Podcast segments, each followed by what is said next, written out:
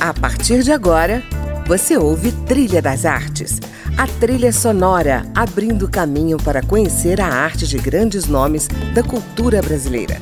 Música, opinião e informação na Trilha das Artes, com André Amaro. Olá, está começando mais um Trilha das Artes e hoje eu converso com o ator, diretor e dramaturgo carioca Pedro Brício, que estreia essa semana no Rio mais uma obra de sua autoria, O Condomínio, uma trama policial com tons kafkinianos. Ele nos traz as suas sugestões musicais e para começarmos a nossa trilha vamos de Águas de Março, aqui numa versão do Milton Banana Trio.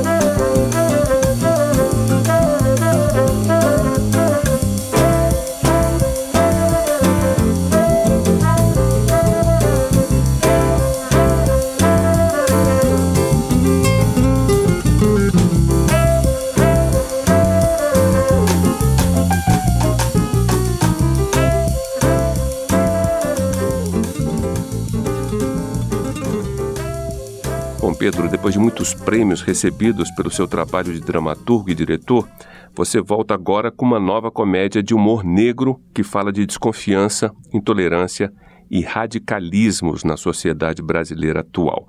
Em que lugar da sua pesquisa dramatúrgica você localiza essa nova peça, O Condomínio? As primeiras peças que eu escrevia, elas tinham, né, sobretudo a minha segunda e a terceira, né, que é a incrível confeitaria de Sotelica e Cine Teatro Limite, foram peças que tiveram bastante repercussão, até que no Rio, viajei, ganhei prêmios e tal, elas uhum. tinham um, um, um, jogo, assim, de, é, com a história, né, tanto com a história, história do mundo e a história do teatro, né, tinha essa, a, a Confeitaria de Chapeli, que era uma peça é, que se passava no século XVIII num, num, país da Europa que a gente não sabia muito bem, mas falava de iluminismo, tinha, era com, como se fosse uma revô, assim, uma mulher falsificada, ela parecia uma comédia francesa do século XVIII, entendeu? Uhum. É, e lidava com muitas questões dessa época, mas com uma perspectiva contemporânea. E aí depois escrevi o Teatro Limite, que se passava no, durante a Segunda Guerra no, no, no Brasil, mas era sobre um jovem comediógrafo que era apaixonado por teatro de revista e pelos cômicos da época, né, o Oscarito, uhum. a Dercy. Então, era, essa era uma comédia dramática, né?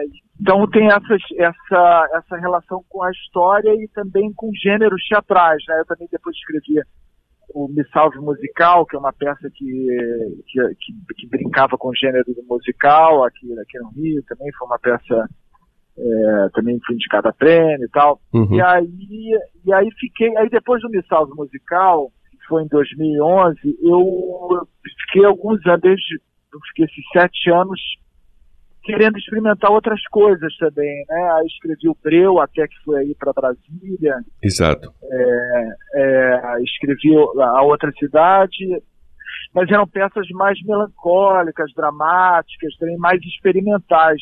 Uhum. cara, aí desde a partir do ano passado eu fiquei com essa vontade muito grande de voltar a escrever comédia, porque eu acho que, sei, acho que, o, acho que o Brasil ficou tão estranho com uma sombra aí de, de violência é, de autoritarismo que eu acho que uma das saídas possíveis é a gente voltar a fazer coisas alegres e libertárias e bonitas de se ver, porque o, o lado contrário eu acho que o antagonismo é da violência, do conservadorismo e, e de uma certa, de uma repressão, né, à, à arte, né, a, a, tudo, né, a liberdade, aos corpos. Então, exatamente. A peça, assim, a peça, eu, eu morei em Copacabana a minha vida, assim, a minha juventude toda minha infância. Então a peça tem, retrata um pouco esse universo classe média que, que eu considero que eu faço parte de se viver é, comunitariamente numa cidade como Rio de Janeiro e tem todos esses embates de agora.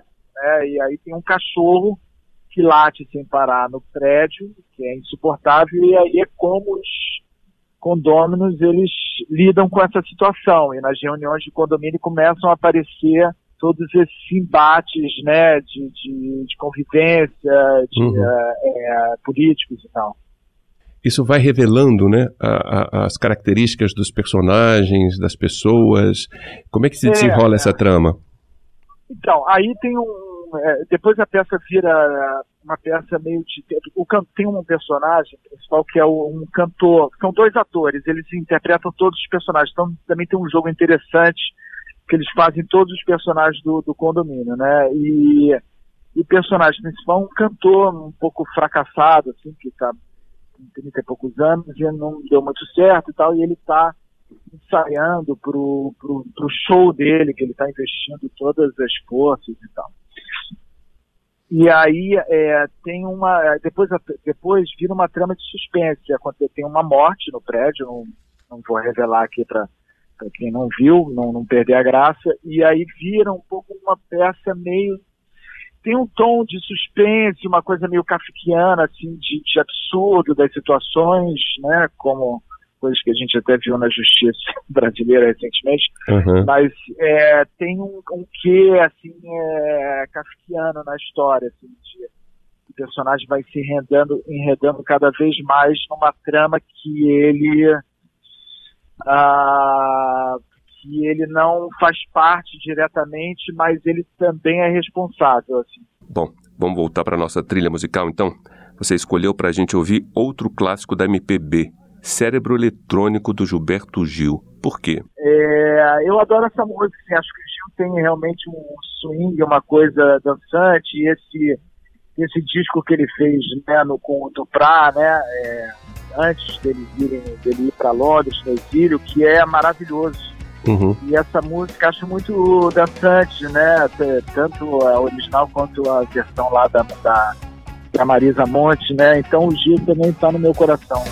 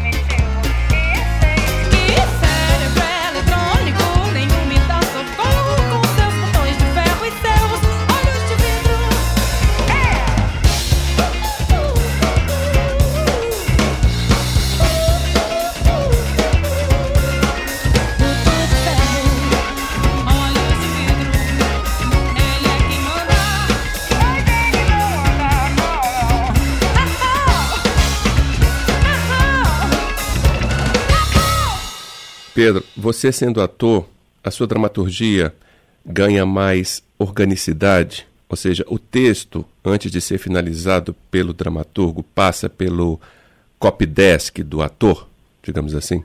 Eu acho que sim, assim, eu, eu, eu, sempre tive essa preocupação de escrever.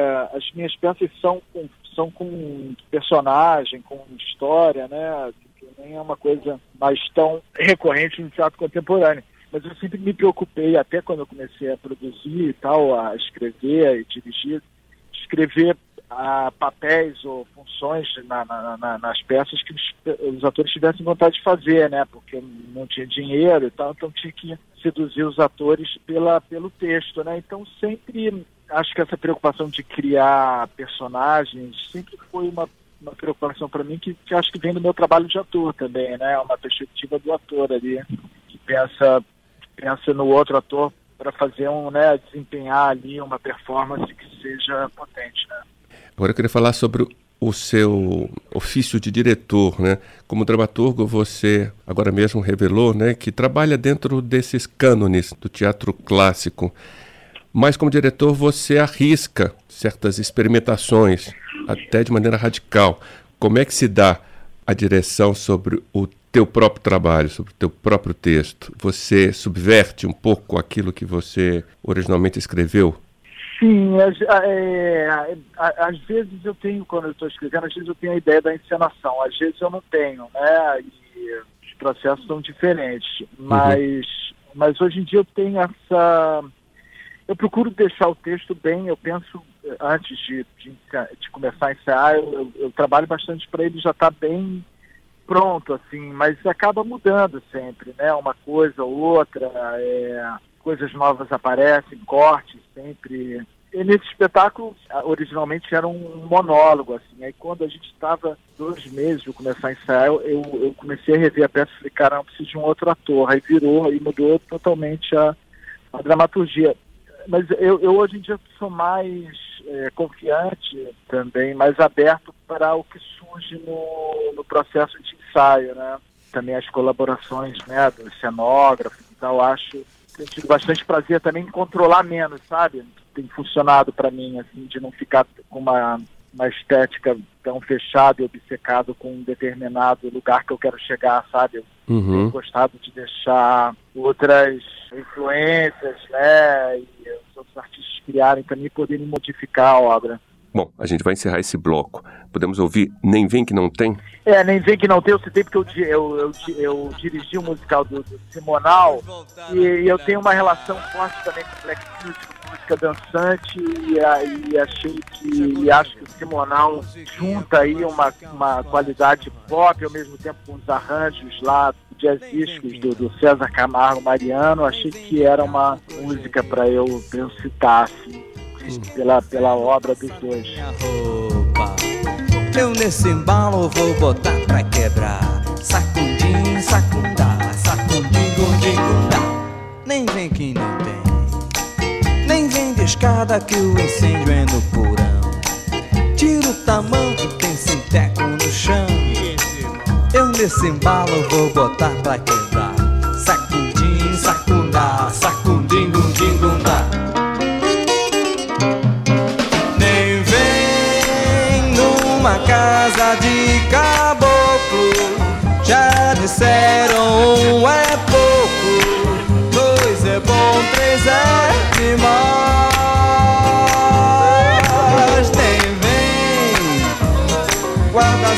Lugar na fila.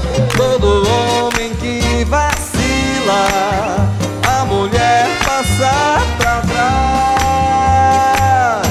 Nem vem que não tem pra virar cinza minha brasa demora Me show meu papo, nós já vamos embora É, eu nesse embalo vou botar pra quebrar Sacudim, sacundá, sacudim, gundá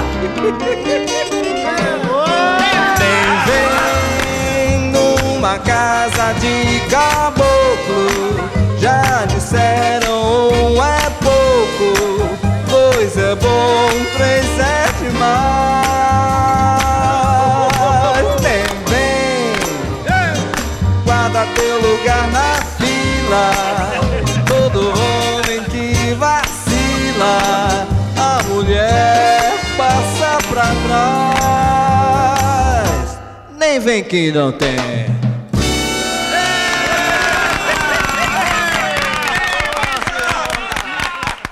Ouvimos aí Nem Vem Que Não Tem, com Wilson Simonal, sugestão musical do meu entrevistado de hoje, o ator, diretor e dramaturgo Pedro Brício.